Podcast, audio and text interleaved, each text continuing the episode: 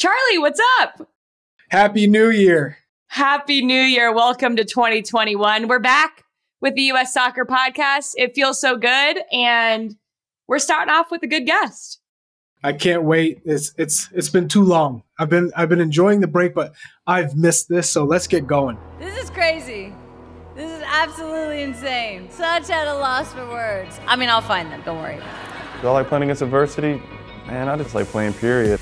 I'm just, I'm shocked and I'm so proud of our guys, man. Unbelievable. Putting the crest on every single time means something to me.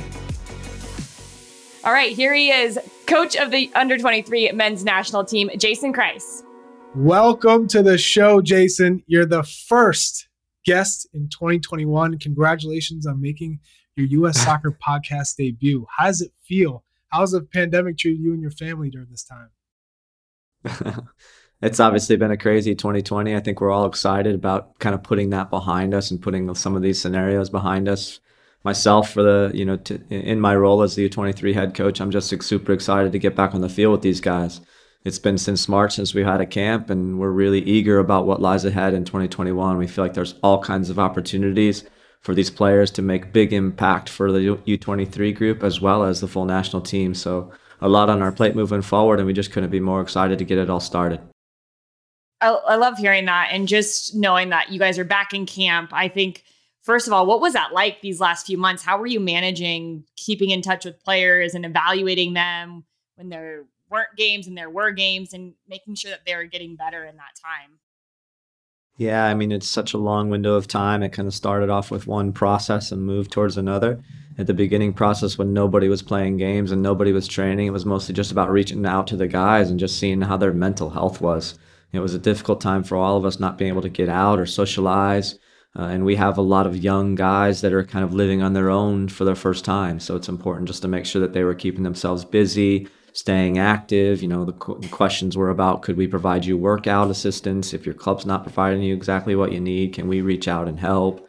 And then it moves along to the games, and now you're looking at, you know, how are they performing in those matches? So that's that kind of gets you back into a normal phase of, of the world and what you're doing as a national team coach. So that that seemed to to move forward nicely. And then the end of the year, you know, I spent in particular the last two camps working with Greg as his assistant. So really nice for me to see in person what some of that some of those young players look like both in Europe as well as the domestic camp. So um, although it was a, a year of difficulties, I felt like I kept pretty busy.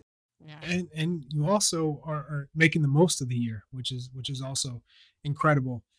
I know you're in camp with a talented U23 squad right now. But before we get into that, let's take it back to your career as a player because we be do, we would be oh. doing you an injustice if we didn't do, we do this. To? So yes, do we, we do. oh, uh. You scored 108 goals in, in, your MLS career, so we have to talk about that. You're one of the most prolific goal scorers uh, in, in MLS history. So you're the 1999 MLS MVP. You got some of the the most fond memories. I know you do. So we're gonna pull them out. What What do you remember about your career? What were the highlights? Oh, I mean, it's easy to jump right to that year, 1999. Um, you know, I think I would be remiss if I didn't mention the the 1997 U.S. Open Cup win that I was a part of there in Dallas. Um, but obviously, the most sort of individually rewarding time was 1999. Um, it also happened to coincide with the birth of my first son, Kason, uh, and I always have looked at that year as if you know he was somewhat of my lucky charm. Um, it was a change in my life. Obviously, anybody that has kids knows what that feels like when you have your very first, and and how that can change your life uh, and settle you down and give you a different perspective. And I feel like that all kind of came together in that year, uh, as well as a position change. Um, I went from being an attacking-minded midfielder to being moved up front in 1998. The, the, the latter part of 98 was the first time I'd ever played forward. Uh, and so, you know, all again, kind of positionally, everything kind of fell into place for me to to be in front of the goal. Oftentimes to finish off everybody else's hard work. So, um, really, really special year for me from from an individual point of point of view. Um, and my career, you know, I obviously I enjoyed it. There's certainly things I look back on and wish I had done a little bit differently. Um, wish I had been able to even have the opportunity to be in an MLS Cup final or win an MLS Cup. That's certainly something that left a little bit to be desired. But um, yeah, um, good good career, and I think ultimately I got a lot out of uh, my abilities. Probably, I would say, you know, I feel like I outperformed what I was what I was given, but um, certainly willing to work hard for everything that I got. I love that you point out that adaptation of going from a, a central midfield position into a, a front runner position because that's probably something that you see or look for in players too. How can we utilize them in the best way and use that experience that you got had from your playing career into coaching as well? Yeah, no, there's no doubt that you, you, you oftentimes when you're coaching a team or looking at a team from more of a broader perspective, you'll see guys that are really, really good players, but they happen to be in a position that's behind somebody that's even better. Um, but you look around a little bit and try to figure out, you know, where where could you move that player to best utilize his abilities and to best to best put together a team full of of, of brighter prospects. For you, you mentioned that helped you score a lot more goals, getting in front of goal, to, you know, finishing the products of everybody around you. I know that's what goal scorers say, but you did some of the work too. Is there a goal that sticks out to you that you remember the most and you can still almost feel it? Um, listen, first and foremost, most goal scorers would say that they did all the hard work. Let's be fair. I mean, most strikers have big, big egos. Well, I was so... trying to make Charlie feel like he, uh, Char- he Charlie's case thing, in so. point. Charlie's a case in point. Uh, no, um, uh, you know, the most special goal is probably the hundredth. Um, to be honest, it's the one that sticks out of my mind the most. It was a, a pretty well taken goal.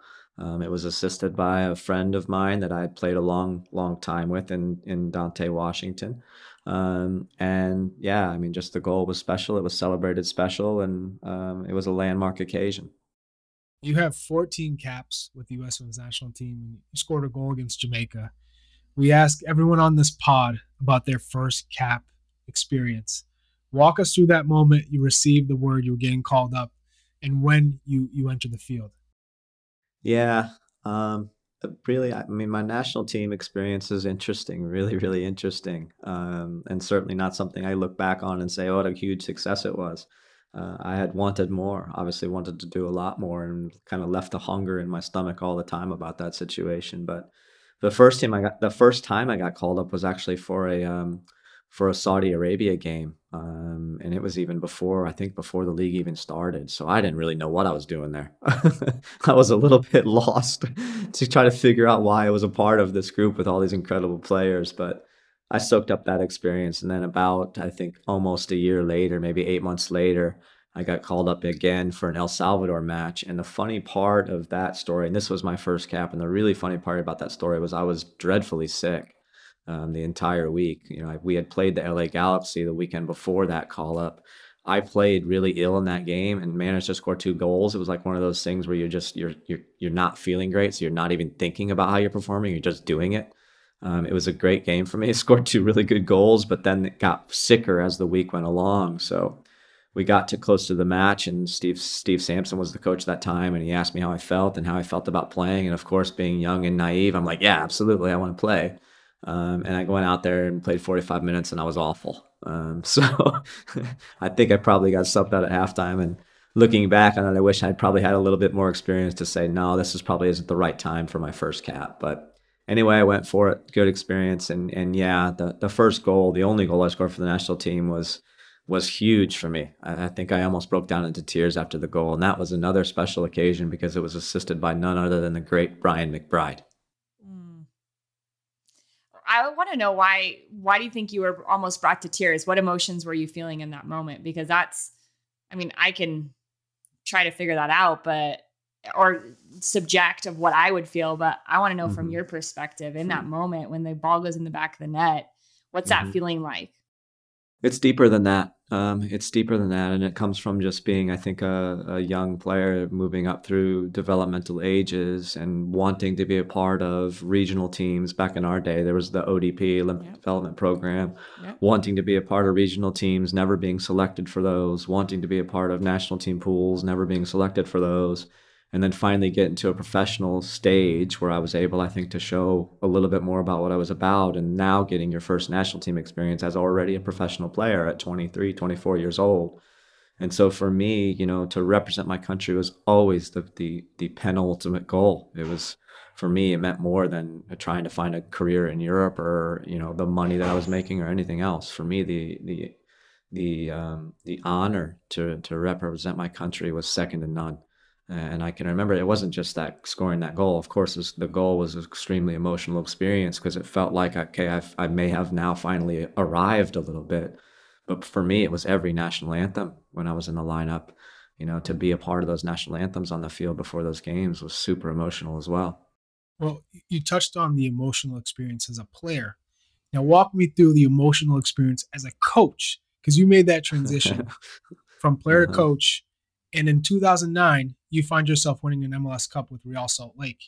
What, what was special about that season? Can you walk us through how that developed into a championship?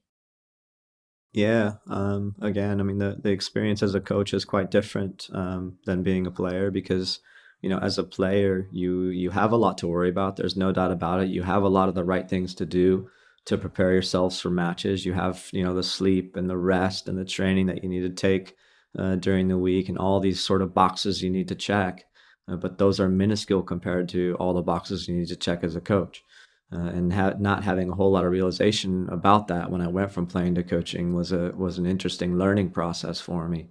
Um, but to get to 2009 after being uh, the head coach of Real Salt Lake for most of 2007 and 2008, um, to get to that moment was was pretty incredible because again, similar to to any person's career and any job, you know, there was so many ups and downs, so many ups and downs, and so many inconsistencies, and so many times where you win and then you lose and you win and you lose, and it's just you know, it's it's an emotional roller coaster at times, but the the end of that season was similar to the end of 2008 where we really went on a run we started to come into some real form. And as a coach you know you now have this mo- these moments where you look out and you say this is what i have envisioned. This is the soccer that i really really love. And it, it's now some evidence that these guys are applying what we're trying to teach. So super super rewarding to, to those moments are super rewarding and, and sometimes super fleeting.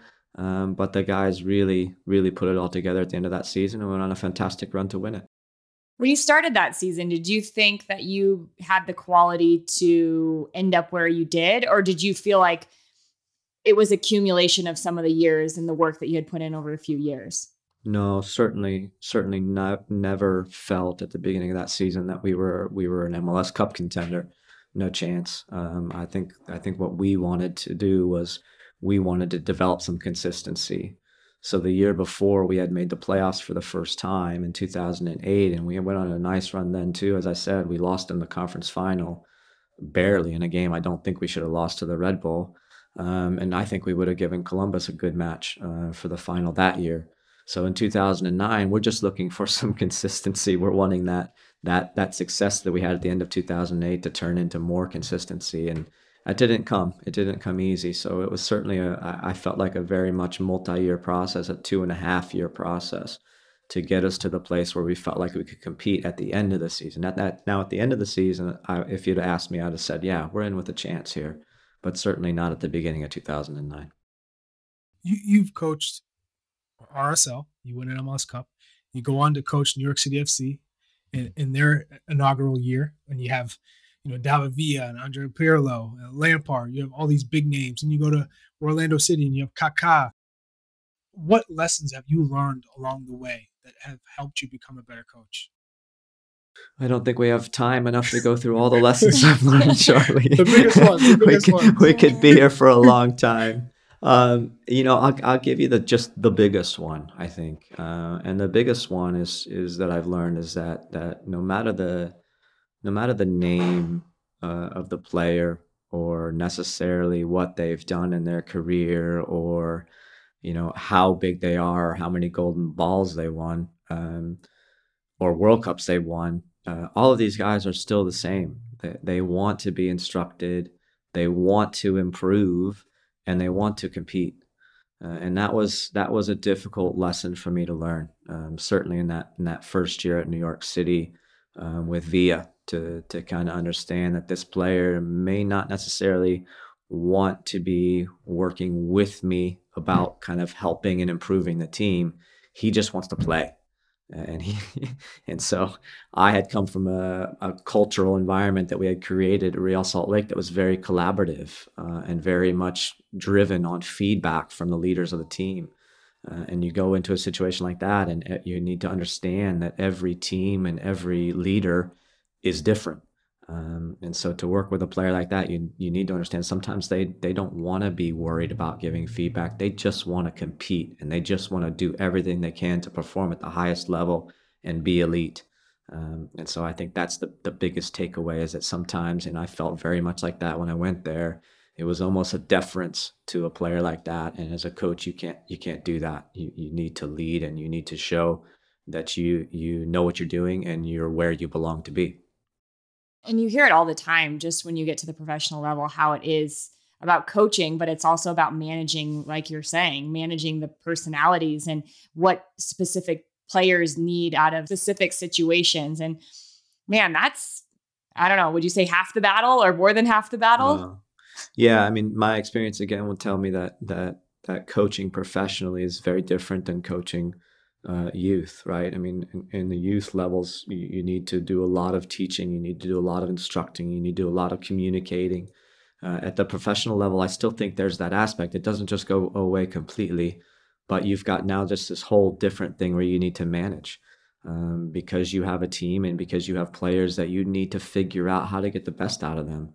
It's not going to be a situation where you can come into a team and just say, okay, all you guys, you guys are all out because you don't fit my plan you need to understand that's that there's a lot of these players that there's there's no there's no out or in. They just are important players. They're good players, and you got to figure out how to get them on your side and manage them the correct way.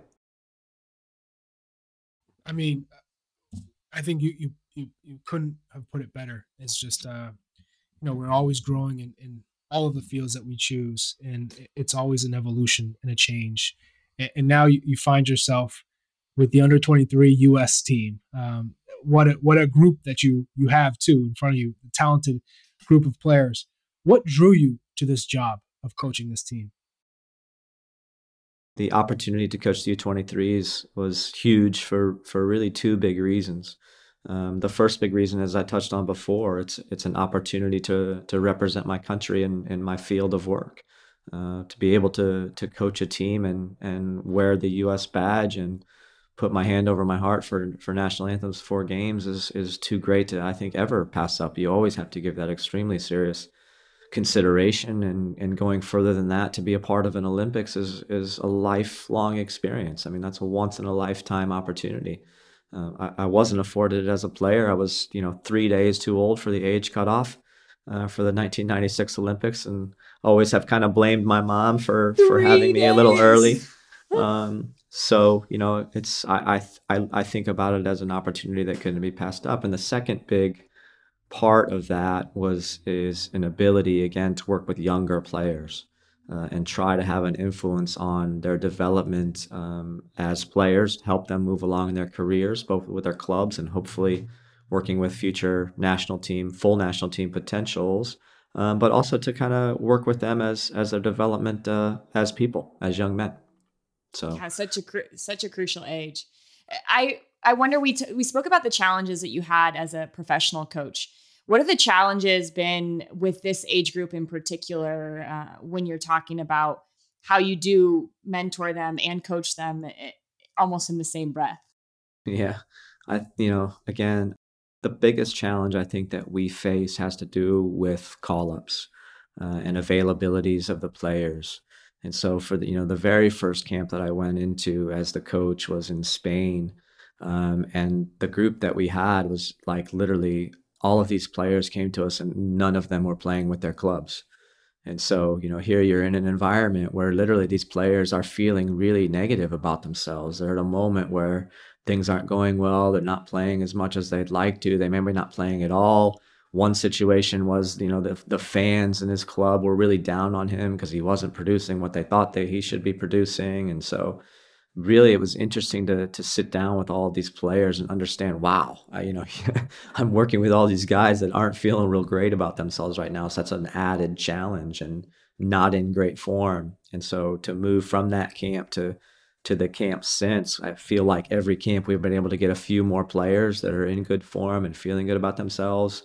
Uh, and so it's now now a little less of a mental challenge and a little more of a tactical and technical challenge. So that's been a good thing. But you know, it continues to be really, really quite challenging to get all the players that you want. And so when you're organizing these camps, you're oftentimes starting with a list that looks like 50 players and kind of saying, okay, of these 50, how many of you guys are available? Okay, of those that are available, here's the ones we're going to select. So, Whoa. and there's been a few been a few camps where you're literally not having to make selections. You're just taking who's available.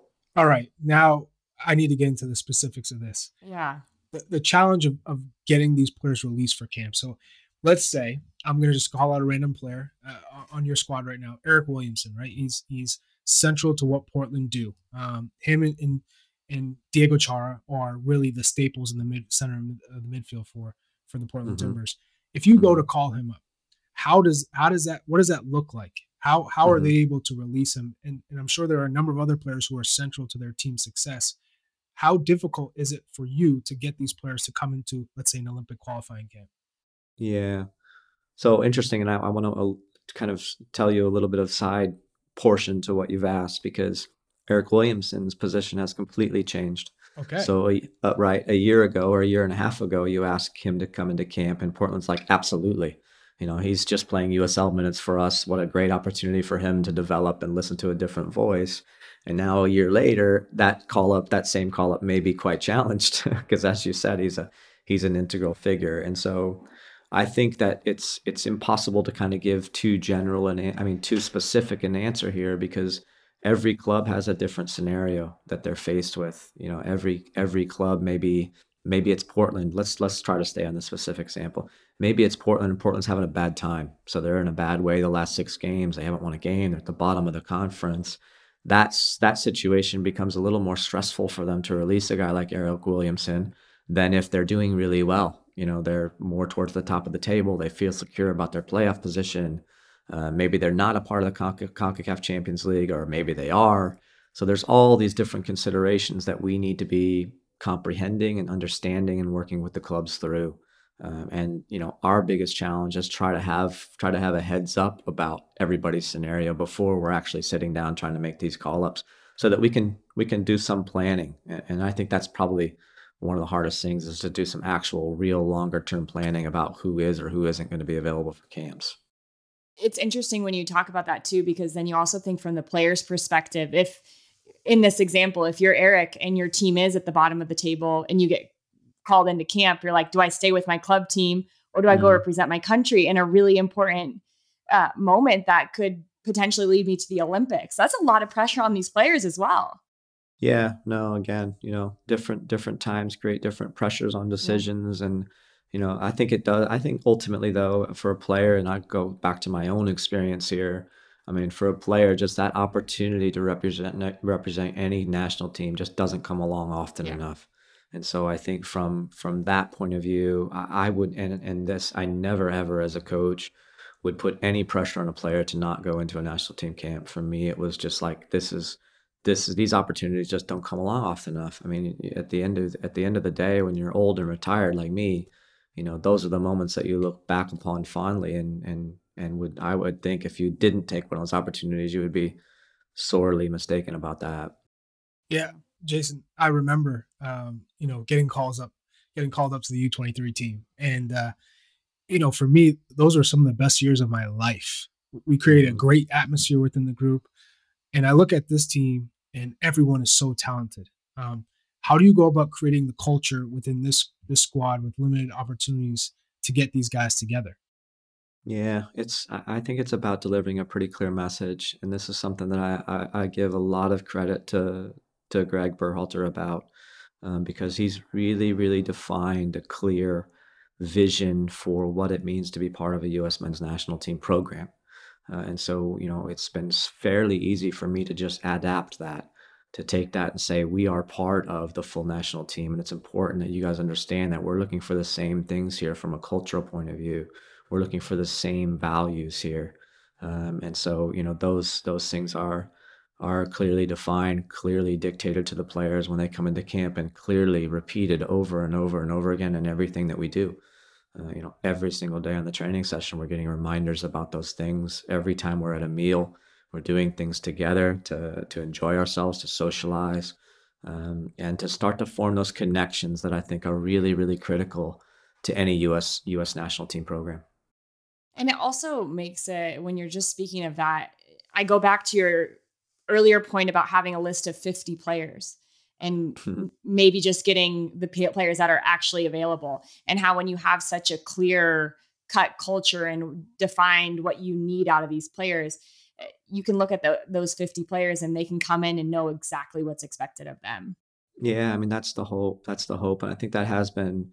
You know, you look at um, if I look if we look at the the difficulties with calling players in, you can look at that from a negative point of view. It's clearly easy to do that and say, man, how am I developing consistency? How are we really preparing ourselves in the best way?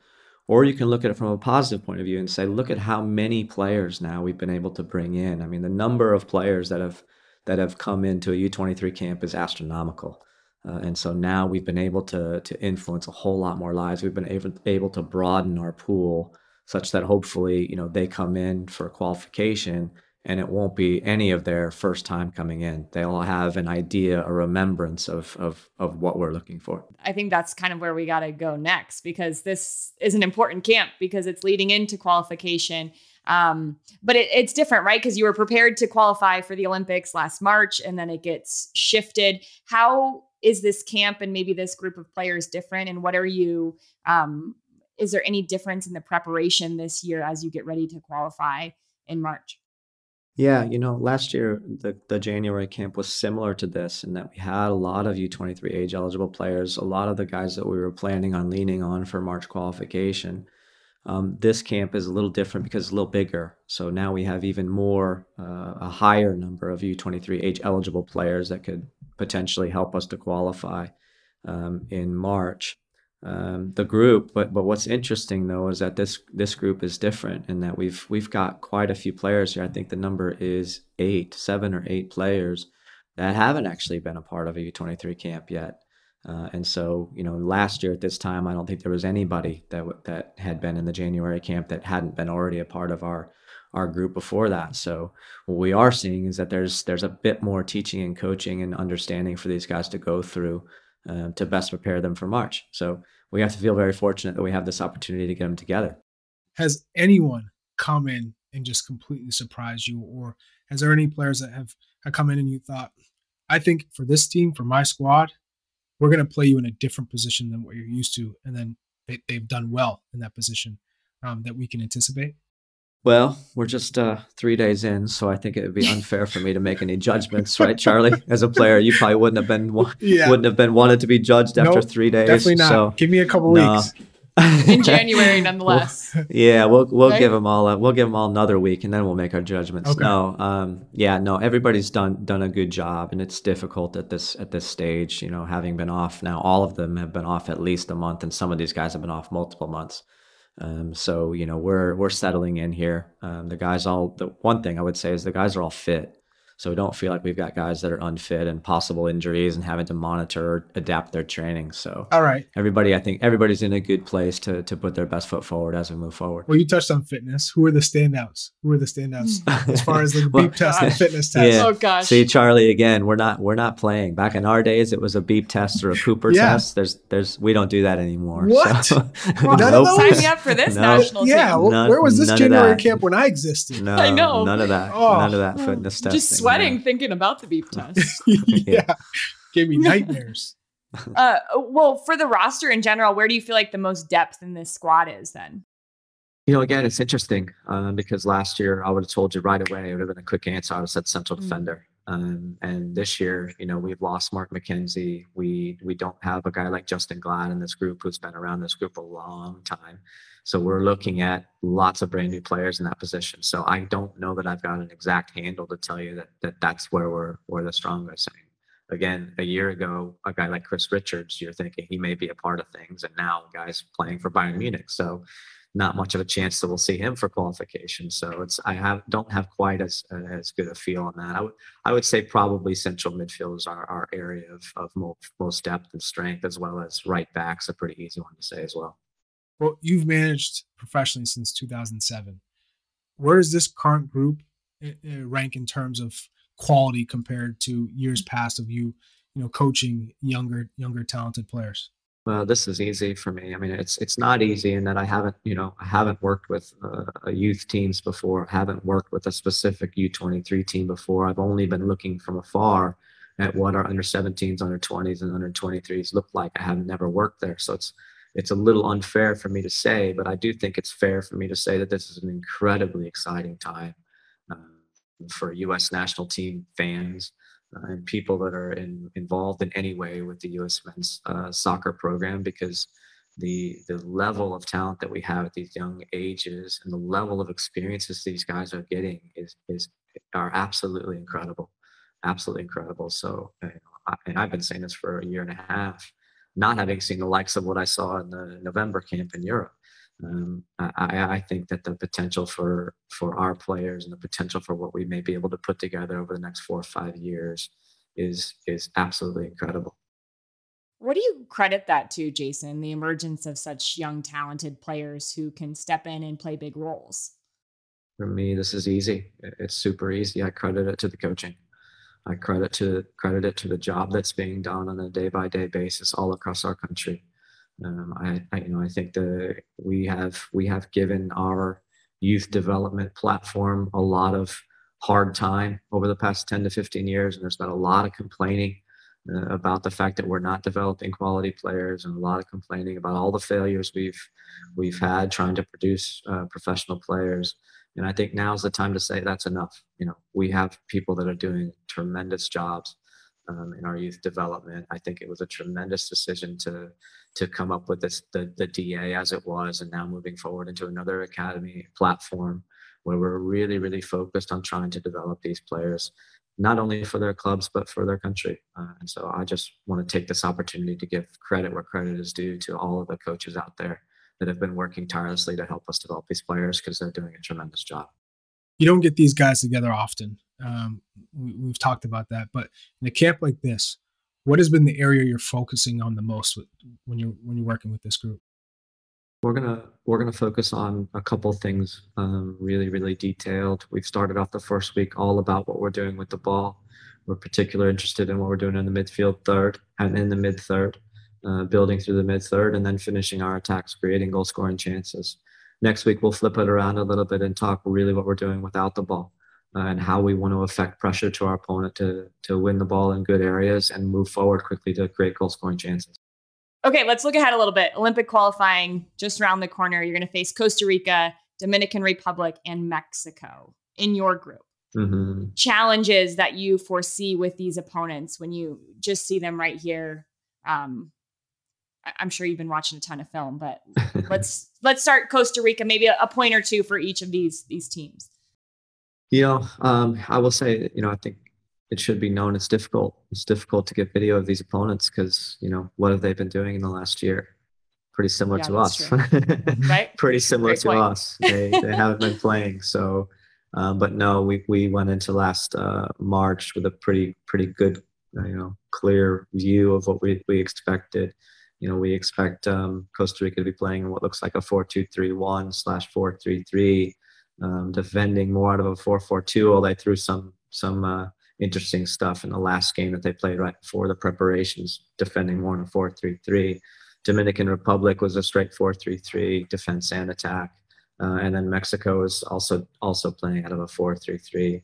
Um, it's an interesting group in that you've got two really really strong teams and there's only two teams and hopefully we can count ourselves as a third by the way. So yeah. so three really strong teams and only two get to come out of the group to to basically put yourself in that game that's going to get you qualified. So it's a challenge for us there's no doubt about it but we do like the order of the games. We play costa rica first we play dominican republic second and then we get to go into that game with, with mexico as the third game with i think a really really clear picture of what we'll need in that game um, and I think the also the really nice thing about being in the same group as Mexico is we guarantee ourselves to not play them in the semifinal round in that game that's that will hopefully qualify us for the Olympics. Let's go! I'm, I'm pumped. Okay. When you're looking towards those games and what you just said about not really knowing much about the opponent as to the same they don't know much about you as you mm-hmm. said you've changed a lot this has to be a very us focused time how can we perform best for ourselves and be able to adapt on the fly? Is that kind of mm. this the stuff that you're prepping this team with? Absolutely. Absolutely. And that again goes speaking to the culture piece that we talked about before that falls right in line with with some of our values. Being able to adapt, being ready to adapt, being being ready for any situation that's thrown our way, uh, and that's great, right? I mean, that's that's 2020 right there in a nutshell. You know, all these yeah. challenges coming our way, and we're just going to figure out ways to keep stepping over them and move on to the next one. Mm. So, in your eyes, what is a successful camp? Uh, I think a successful camp is just for me, first and foremost, having a clearer picture of what the pool looks like and a clearer picture on what that qualification roster should look like. So, you know, that's been conveyed to the players that this is a massive opportunity for them to hopefully, you know, finish the camp and play against Serbia, you know, first and foremost, but also really stake their claim as to whether or not they, they deserve to be and want to be a big part of the qualification going forward. So that's really the, the, the, biggest objective. But the second second one that goes right hand in hand with it is just that these players walk out of here with a clear understanding of our principles and how we want to play. Love it. Charlie, are you doing all right, Charlie? What, yeah, what's it's that? it's getting, it's getting hot. It's getting hot, it Jason. Oh God. Are you hot over there? so I'm feeling the heat. Oh, okay. yeah, it's time for the hot seat. Oh, I didn't know what that was. oh yeah, well, it's, it's rapid fire. Honestly, nobody does. Yeah. So oh, okay. you're not Good. the only one. Yeah. So it's just Charlie and I being weird. Yeah. Okay. rapid fire. Give us the first thing that comes off the top of your head. Oh no. Favorite goal you ever scored? Uh, yeah, my hundredth goal. The hardest coaching decision you've had to make uh, whether or not to cut uh, players at the end of my first season as a coach. Favorite game boots of all time? Favorite game boots of all time? Oh man, I don't even remember them. They were the super light Nikes. They were black and red. It was the pair I was wearing to score the hundredth goal. okay. Is it a is it Do a you vapor? have them still? Is it a TM vapor, vapor, vapor, vapor, vapor, vapor, vapor. Yeah, the very like the very maybe the second model ever of the vapors. Mm. Yeah, that's my favorite. Gosh, there are some good boots. I'm just thinking about all the ones. Uh, the what do you miss most about your home state of Nebraska? I don't miss much from it, to be honest. that's that's real. I hope people from Nebraska aren't watching this, but yeah, I can't think of anything. All right, what is one thing you do as a coach that you hated as a as a player? Oh man, I don't know.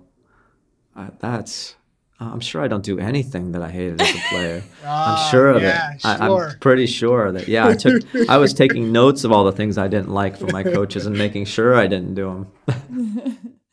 All right, we'll let you just think about that one. We'll yeah, we'll get back the next time you're on the pod. We'll see if you've taken any more notes. Uh, most talented player you've ever coached. Oh, that's such a toss up. I'm gonna say I'm gonna say Frank Lampard. Okay, I didn't expect that.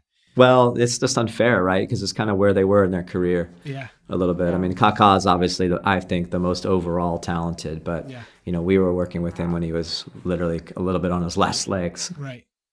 You yeah. you can take your wife Kim anywhere in the world for seven days. Where are you going? Uh, Maui, Hawaii. Mm, that's a good. That's that's a good oh. place. Tomorrow. But we'd go for more. we'd go for more than seven days. We we might just stay there.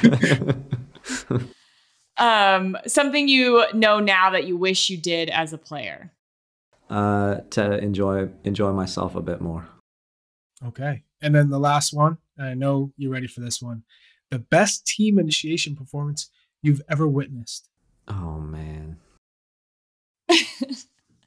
Oh, I haven't witnessed any that I think were even remotely good, to be honest. we, are listening to a whole lot of bad singing and, and, and bad answers to questions, probably similar to the answers I'm giving you right now. yeah, you, you did okay. You did better than I thought. So we could ask you to sing if you want us to. Uh, we could. You Podcast could initiation. you could certainly ask. Go ahead. Um, no thank thank you uh, yeah for taking time out of your your busy day with the, this talented u23 squad um, you know we're all behind you we're rooting for you um, yep. we can't wait for qualifying so uh, continue to get these guys playing at their best and uh, best of luck You're welcome, and thanks thanks for having me. It was fun. Yeah, thanks, Jason. All righty, bye bye.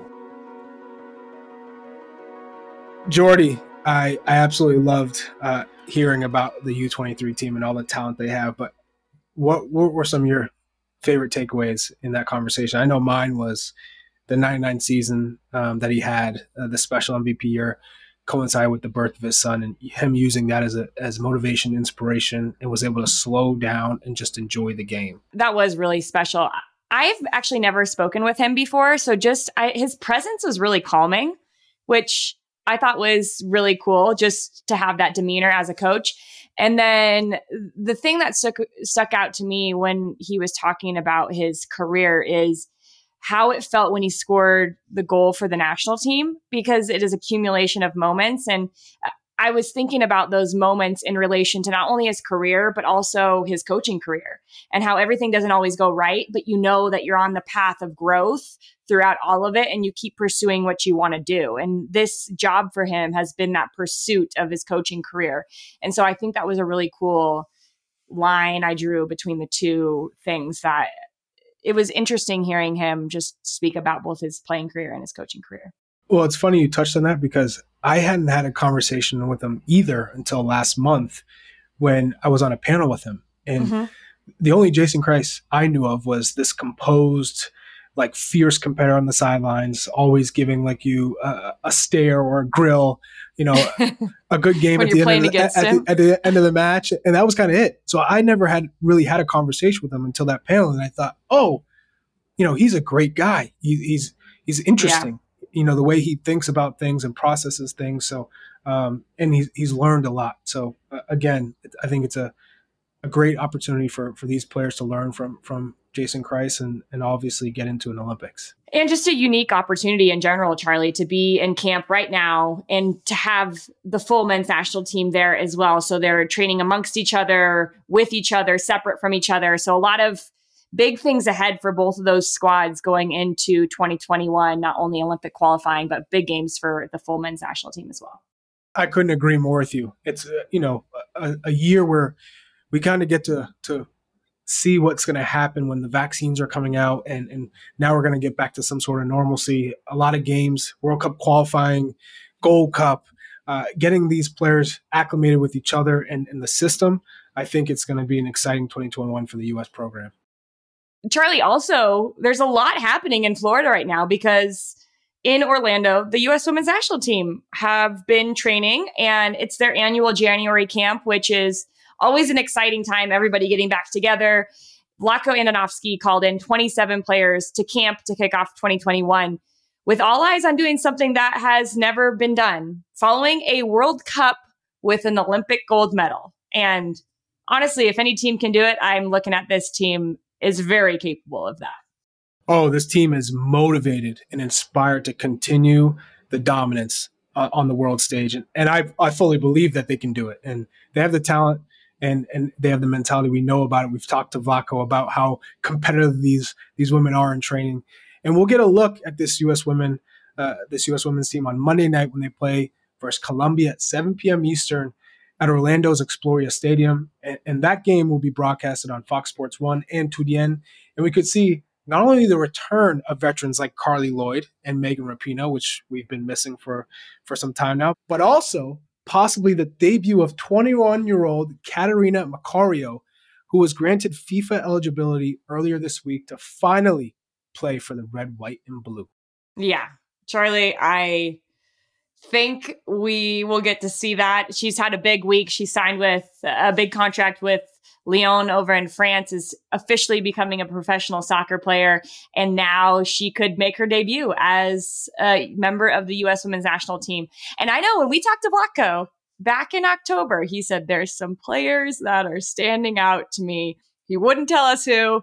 I'm guessing it was Catarina. So it, uh, yeah. uh, a lot of exciting things for this team. And um, big year, big year for all three of those teams that we just mentioned. All I have to say to, Kat, to Catarina is bon voyage. uh, she's gonna love France. Uh, it's a great country. Obviously, the, the, quality of soccer there is extremely high, and um, it, it's it's massive that the U.S. were able to um, get her to make the switch and be eligible for the U.S. Mhm. Women's National Team. Again, Yeah. another talented uh, youngster, even though she's 21 years old, i- in the pipeline to to kind of embark on her greatness uh, with the Yeah. U.S.